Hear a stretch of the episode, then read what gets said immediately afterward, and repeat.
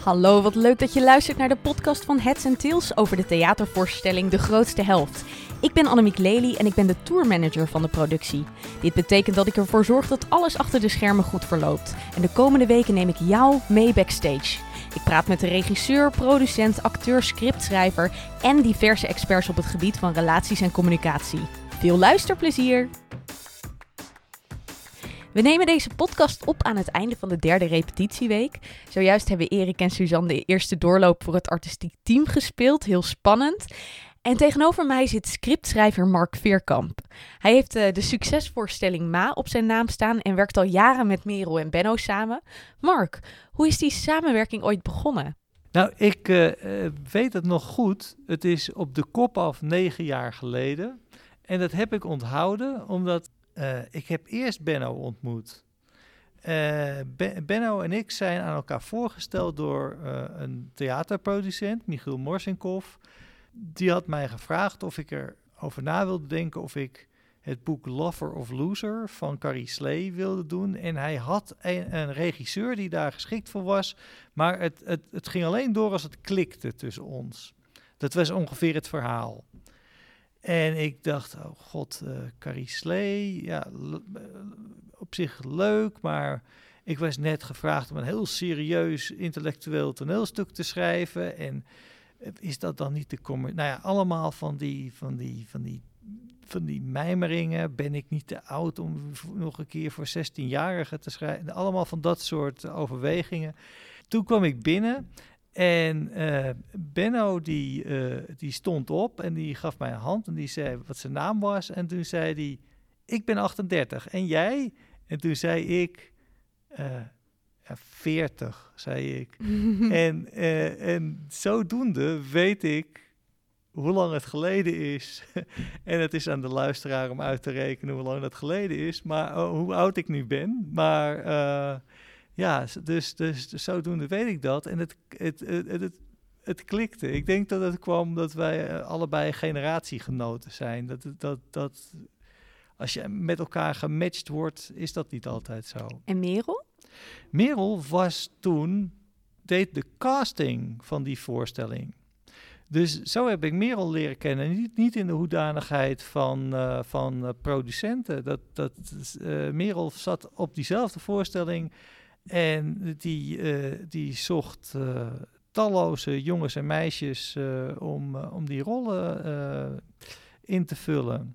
Zo ken ik, zo ken ik haar. En ze, ik, wist, ik zag al dat zij een, een langere geschiedenis met elkaar hadden. Ze hadden dat merk je in de interactie gauw meteen, met ze, onmiddellijk. Ja. Ik, ik, ik, uh, ik geloof dat Benno haar steeds Q noemde. Nog steeds. En toen vroeg ik, waarom noem je haar Q? En toen, dat wisten ze eigenlijk niet eens meer. Zo, dus ik dacht, oh, die kennen elkaar al sinds de prehistorie. En wat en maakt dat samenwerken dan zo prettig? Ik uh, heb het idee dat wij twee jongens uh, zijn, nee, zijn die Benno en jij? ongeveer, Benno, ik Merel hebben soms wel, soms, soms niet uh, samengewerkt. Maar um, uh, de, de samenwerking tussen. Nou, waarom het prettig is om met Merel samen te werken, is dat, dat zij ongeveer de duidelijkste persoon op aarde is. Er is niemand zo concreet en zo helder als Merel. En soms is dat heel ontnuchterend. Van ja, dat kan gewoon niet. Maar dan weet je dat het niet kan. Ze, ze praat niet met stroop om de mond. En ook totaal niet fel of vervelend. Het is nee, duidelijk het is op een hele prettige manier. Ja, her, vind ik herkenbaar. ja. Oké. Okay. Je weet uh, dat is wat het, is. Het is de duidelijkste. Dat het met tussen Benno en mij, dat is natuurlijk de artistieke klik, is dat wij zijn van dezelfde generatie opgegroeid met hetzelfde referentiekader. Hè? Twee zonen van het land van Lubbers, uh, zeg maar. En uh, allebei ook heel langzaam in de sector opgeklommen tot de plek waar je, uh, waar je hoort. We zijn no wij, wij, wij, wij zijn nooit um, erkende grote beloftes geweest. Ik denk dat dat een, een ding is. Wij zijn hele serieuze makers. maar een beetje, wij waren altijd oliemannetjes en wij kwamen dus samen, denk ik, dat is denk ik de kracht van Solo Stories. Ik heb geen idee of Benno zich daarin herkent. Maar bij Solo Stories hadden we ei- eindelijk eh, een soort eh eigen Ma is een hit geworden. Ma is echt een enorme hit geworden. En, en ehm, Je kunt wel zeggen dat je je nu gevestigd hebt als scenario-schrijver. En waar is dat begonnen? Want daar ben ik ook wel heel erg benieuwd naar. Dat weet ik ook niet eens van jou. Waarom wilde jij scriptschrijver worden? Nou, ik, eh, eh, dat, dat, ehm, dat ik verhalen begon te vertellen, dat is, dat is een... eh, Oké. In de buik. You, you want the story. nou, niet lang daarna. Ik geloof, ik werd ziek. Ik moest naar het ziekenhuis met een... een mijn moeder weet dat vast beter dan ik, maar een vorm van meningitis toen ik zeven was. En toen zat ik in het ziekenhuis, las ik een heleboel strips. Ik, want alle ooms en tantes, ik heb nogal wat ooms en tantes, die kwamen met een kuifje, weet je wel. En toen ging ik dat lezen en ik raakte geïntrigeerd. Ik las het natuurlijk heel vaak. Ik raakte geïntrigeerd hoe het verhaal werd opgebouwd. Toen begon ik thuis strips te tekenen. En dat tekenen werd, uit, werd later gewoon steeds meer schrijven, omdat ik het, het verzinnen van verhalen het leukste vond. Ik merkte ook dat als ik verhalen schreef of vertelde, dat ik daar een positieve respons op kreeg. En dus ben ik daar nooit mee opgehouden. Dus, dus ehm, eh, ik, ik raakte dus gewoon. Ik, ik moest, omdat ik ziek werd, moest ik mij binnen leren vermaken. En ik vermaakte mij eerst met gewoon verhalen verzinnen voor mezelf. En toen. En hoe heb je dat geprofessionaliseerd? Wat was het Ik eerste professionele script wat je schreef? Ik. eh, eh, eh, sketches voor twee, voor twee mm, ehm, Nederlandse, twee cabaretiers van Marokkaanse afkomst, Esma Abuzara en eh, Amar El Adjouri, die samen het cabaret duo, duo PH Neutraal vormden. Die, die, ben ik nog steeds, dat zijn nog steeds mensen met wie ik, ja, met wie ik nog steeds wel eh, contact heb. Ehm, maar ik was daarvoor, heb ik eh, een tijdje in de journalistiek gezeten. En ik heb ook, eh, ik heb een opleiding gedaan. Ik ben, ik ben afgestudeerd als scenario schrijver. Aan de filmacademie? Nee, aan, aan, een, aan een wat mindere. De filmacademie in de jaren dat ik. Eh, toen ik mijn studie begon in 92, ha- eh, hadden zij niet een aparte eh scenario-afdeling. Ehm, en ik wilde eigenlijk voor puur schrijven. Ik wilde geen, geen regisseur worden. Ik was, ik was echt puur op dat schrijven gericht. En waar heb je het dan wel gestudeerd? ik heb het gestudeerd, een opleiding met de welluidende naam tekstschrijven aan de Hogeschool Holland, wat later in Holland is gaan Ah, heten. Want die bestaat niet meer, toch? Nee, die, die, die, die opleiding werd, ik ben volgens mij een van de eerste jaren en ook een, een van de latere jaren, want die, die opleiding is een communicatieopleiding geworden Oh, was niet, was niet de beste opleiding ter wereld. Maar ik, waar je heel veel van leert, is dat mensen kritisch je teksten lezen. En waardoor je bewuster bent van hoe je schrijft. Ja, achteraf, ik heb ooit wel eens eh, als puber jongetje toelating geprobeerd te doen op de filmacademie en dergelijke. En eh, ook op de school van journalistiek. Dat is het allemaal niet geworden. Ik ben toen uiteindelijk op de PABO terechtgekomen, wat ook wel weer heel veel van mijn werk verklaart. ja, heel veel. Nou, je, je doet veel voor jeugd Ik natuurlijk. doe heel veel voor jeugd, want mijn eerste grote televisieding. Ik heb eerst een, eh, iets voor de.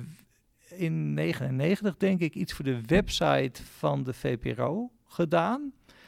Een eh, korte flash-animatiefilm. En daarna ben ik, eh, ik denk, jaar of 17 dat ik eh, voor Sesamstraat heb geschreven. Laten we eh, naar de grootste helft gaan. Ja, Ik ben eigenlijk vooral benieuwd, ehm, wat was het eerste woord, of wat waren de eerste woorden Ja. die jij op papier zette? Weet je dat de, nog? ja, de verlatene. De verlatene, zo wilde je het noemen. Nee. Dat was de Nee, oorspronkelijke nee, titel? dat is niet de oorspronkelijke titel. De dat titel was het personage. Ja, ik, hoe ik begin te schrijven is dat ik eerst korte biografietjes maak van de personages. De personages hadden nog geen naam. Ze heette eerst heb- Cheffy en... Nee, dat waren bijnamen. Oh. Sheffy was een beetje... ehm, een van de personages is een cafékok. En die werd dan een beetje smalend door de, eh, door de ander Cheffy genoemd. Eh, we hebben nu Kokkie hebben we ervan gemaakt, Ja. dat het wat leuker is. Ja. En, ehm, en de ander heette Do. Gewoon de Ja. afkorting, af- afkorting voor de naam Dominique. Nu hebben we het stuk groeit en nu heet ze Jip en Dominique. Twee unisex namen. Ja. Ik wist ook niet wie de man was of wie de vrouw was. En eh, ik, ik, ik, heb, ik maak eerst, als ik begin te schrijven... Voor mij zijn de personages het, het, ja, het zaadje waaruit de hele voorstelling groeit. Dus ik begin gewoon met over wie gaat het. En als ik dan, als ik weet over wie het gaat, dan, dan komt de rest mee. Want hoe ging het? Eh, kreeg jij dit thema ja, van Benno en Merel, ga maar schrijven? Het is heel Of hoe gaat dit helemaal in ging- overleg? Ik Benno was gescheiden en woonde opeens in Amsterdam. Op allerlei kamers, tijdelijk, weet je wel. Iemand ging op vakantie en hij trok in dat huis. En, dus wij gingen naar de film. En je had het idee dat, dat hij gescheiden was. En ehm, wij liepen uit die film te praten over wat wij nog meer konden doen. eh, met, waar we een voorstelling over konden maken. Ehm, wij kiezen meestal iets in de sociaal-emotionele sfeer.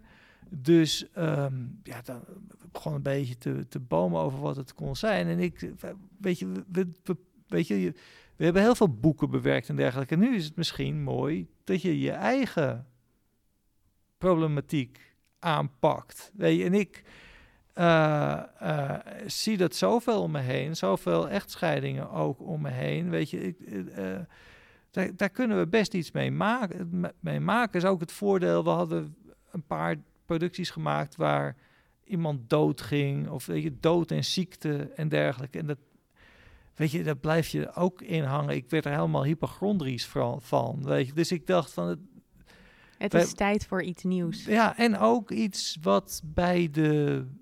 Wat. Ja, we maken het mee. We- Tenminste, hij maakte het mee. En ik vanaf de zijlijn, omdat ik al, al eh, in die, eh, al, al die jaren. eh, ja, je zit toch in elkaars leven. En toen ontstond ook het concept Heads and Tails. Dus toen Ja. was er mogelijkheid dat, dat, er om in plaats veel van een later. Maar dat is, dat is echt veel later gebeurd. Nee, dat begrijp ik. Maar je krijgt dus de mogelijkheid om van eerst, nou ja, werden er veel monologen eh, geschreven voor solo stories. En toen kwam de mogelijkheid om een personage met twee, ja, of tenminste om een stuk met twee twee personages, personages te maken. te maken. Ja. En ehm, wat ik me dan afvraag, heb jij van tevoren ook Benno over die scheiding geïnterviewd? Of heb je gezegd, oké, je eigen ervaring staat er buiten, ik ga me erin hebben- verdiepen. ik heb eh Benno aan het begin gevraagd: ja, ik wil een interview doen met jou en Mer Merel's ouders zijn gescheiden. Dat, dat, dat is. eh, dat is eh, allemaal geen eh, geheim. Dat, eh, maar eh, Benno, eh, Benno is gescheiden. Ik wil met jullie een interview. Dat is er nooit van gekomen. Maar ik, we hebben het er natuurlijk wel over gehad. Ja. We hebben met, ik heb met allerlei mensen gesproken, met een mediator, met een eh, taalkundige, allemaal mensen. ehm, Want ik ken jou als iemand die heel erg diep in de materie duikt. En volgens mij heb je dat ook nodig. ja, Ehm, in dit geval heb jij al gezegd van nou, ik ben niet gescheiden. En dat is dan ook, denk ik, een heel algemene vraag als het gaat om scenario schrijven of überhaupt om fictieve verhalen te schrijven. In hoeverre gaat het over je eigen belevenis? Of moet je je herkennen in de personages? Of gaat het om fantasie hebben? Of gaat het juist om dat onderzoek doen? ja ik, het, het, ehm, eh, het gaat om beide. Dit is, hier zit best wel veel van mezelf in. Er zit heel veel van mezelf in, van dingen die ik. Er zitten letterlijk zinne- zi- zinnetjes in die ik gehoord heb of die ik zelf uitgesproken heb. Alleen weet niemand dat. Het is natuurlijk ook een beetje een raar misverstand. Met name, ik merk dat nu onder ehm, journalisten die heel erg op tegenwoordig heel erg op letterlijkheid focussen. Het is niet zo dat als een, als een tekst niet autobiografisch is, dat die niet persoonlijk is. Ik, uh, Lord of the Rings, een fantasieboek met orken en elfjes en kabouters, die je geloof ik geen kabouters mag noemen, is voor Tolkien een, een enorm autobiografisch boek waarin hij zijn oorlogsverleden, dat soort dingen, komt allemaal uh, in, dat, in dat boek terug. Uh, terwijl ik, Jan Kramer, geschreven door Jan Kramer, nou, ik durf niet elke letter te vertrouwen in dat boek. Dus weet je, de, de, de autobio is misschien nooit zo waarheidsgetrouw als je denkt. En in fictie kan soms veel meer, uh, ja, veel meer persoonlijke gevoelens zitten. Ik, uh, er is nog een ander ding wat je doet. Ik, ik observeer natuurlijk ook. Um, bij mij is research heel erg belangrijk. Dat, de, maar um, ook om de machine aan te zetten of in een bepaalde sfeer te blijven. Het gaat mij niet alleen maar om accuratie. Uh, en voor mij gaat de grootste helft niet alleen puur over een scheiding. Het gaat voor, volgens mij over iedere vorm van polarisatie. Dus en dat was precies de vraag die gewoon op het puntje van mijn tong lag. Waar gaat de grootste helft voor jou over? De grootste helft gaat, uh, gaat over twee mensen die eigenlijk allebei de beste bedoeling hebben. De een wil scheiden, maar wil het heel goed doen. Die wil niet fout uit het verleden. Uh, uh, hè, de, de, degene die besluit te scheiden komt uit een gebroken gezin. Die wil niet die fout uit het verleden herhalen. Dus die wil het heel goed doen. Heel bewust. Heel bewust. De ander heeft ook een loffelijk streven. Namelijk, die wil eigenlijk nog één keer proberen om de boel te redden. Die, die wil eigenlijk een beetje uh, uh, op de rem trappen en denken en, en, en, en een soort van, van, van, van, van, van rust creëren. Want het gaat, het, het, het gaat te snel, het wordt een moeras. Doen, is dit wel de juiste stap? Dus die, die heeft nog hoop. Die heeft ergens nog een soort van hoop. Of die praat zichzelf die hoop aan. En dat zijn dus twee mensen met de beste bedoelingen. Alleen die, die, die, die goede bedoelingen zijn niet met elkaar te verenigen. Uh, en dan kunnen, als je daaraan vasthoudt, dan, dan kunnen de bedoelingen nog zo goed zijn. Maar dat is geen recept voor harmonie. Ze zien elkaars goede bedoelingen niet. Nee. Nee, en dat is zo, en dat is ook verdrietig om naar te kijken, hè? Want je ziet dat heel vaak in het leven. Ja, ja, ja en het, eh, het is het soort complex als je, eh, complexiteit waarvan ik vind dat, weet je, scheidingsverhalen. Ik heb natuurlijk ook alle films en, en toneelstukken over scheiding weer even um, erbij gehaald. Gaan meestal over um, de voogdij, over het kind. Hè? Uh, uh, wie krijgt het kind? Of ze gaan over overspel.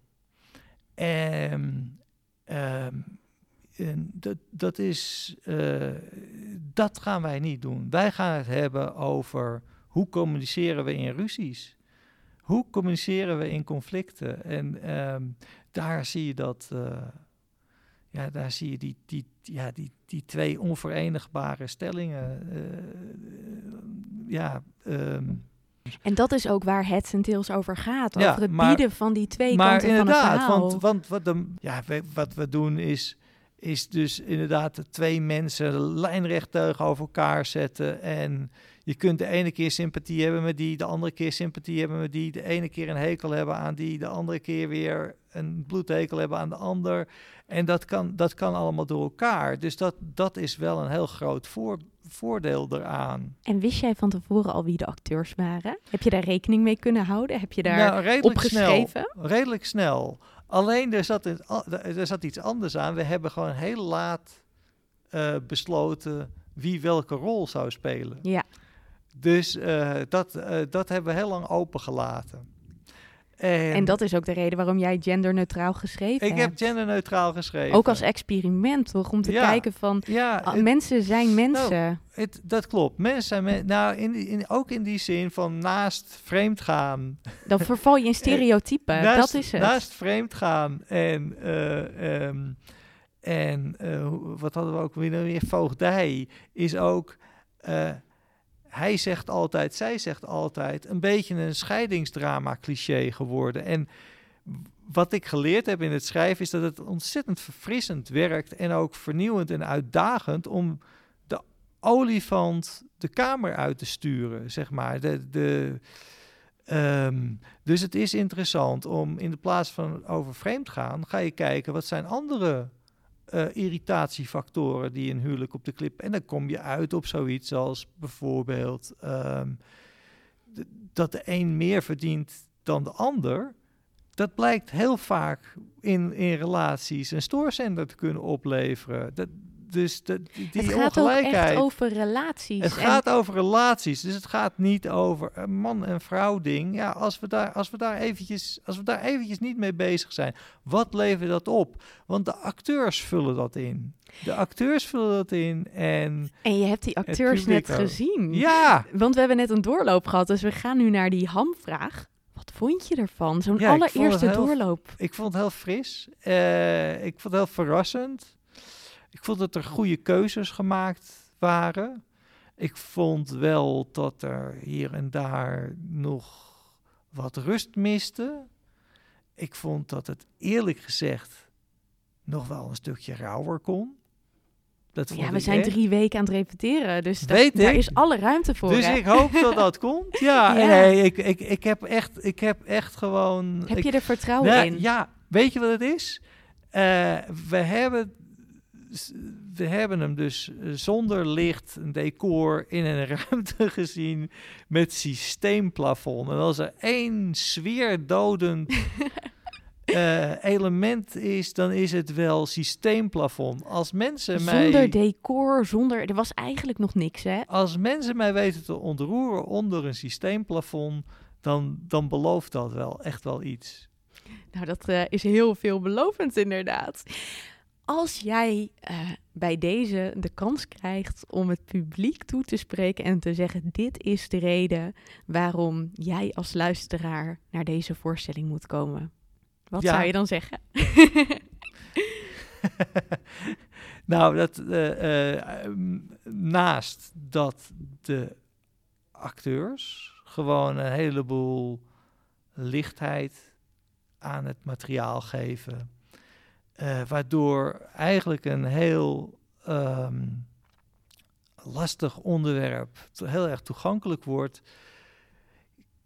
ehm, krijg je de kans om een stuk te zien, tenminste dat is wat wij hoopten te maken, waarin het, ehm, het gaat over waarom wij allemaal, want wat, wat je ziet in het stuk doen wij misschien op een ander level allemaal wel eens, waarom wij eh, communiceren zoals wij communiceren, waarom wij eh, eh, ruzie maken. En der- dus je, je, je, krijgt op een aangename manier een blik in de spiegel. En, ehm, en ik, denk dat, ik denk dat je daar je voordeel mee kan doen als mens. Wat klinkt dit pompeus, maar ik bedoel het wel. Nou, en dan is het nu aan de luisteraar om er ook over te oordelen. Te kijken of, eh, of ze dat ook zien, toch? ik hoop het. Dankjewel, Mark. Oké, dankjewel Annemiek. Wil jij de grootste helft graag zien? Dat kan, want de voorstelling reist nog tot januari 2021 langs de Nederlandse theaters. Ga naar headsandtails.nl en bekijk de speellijst. Leuk om je daar te zien. En laat je daarna weten wat je van de voorstelling vond via onze socials. Tot dan!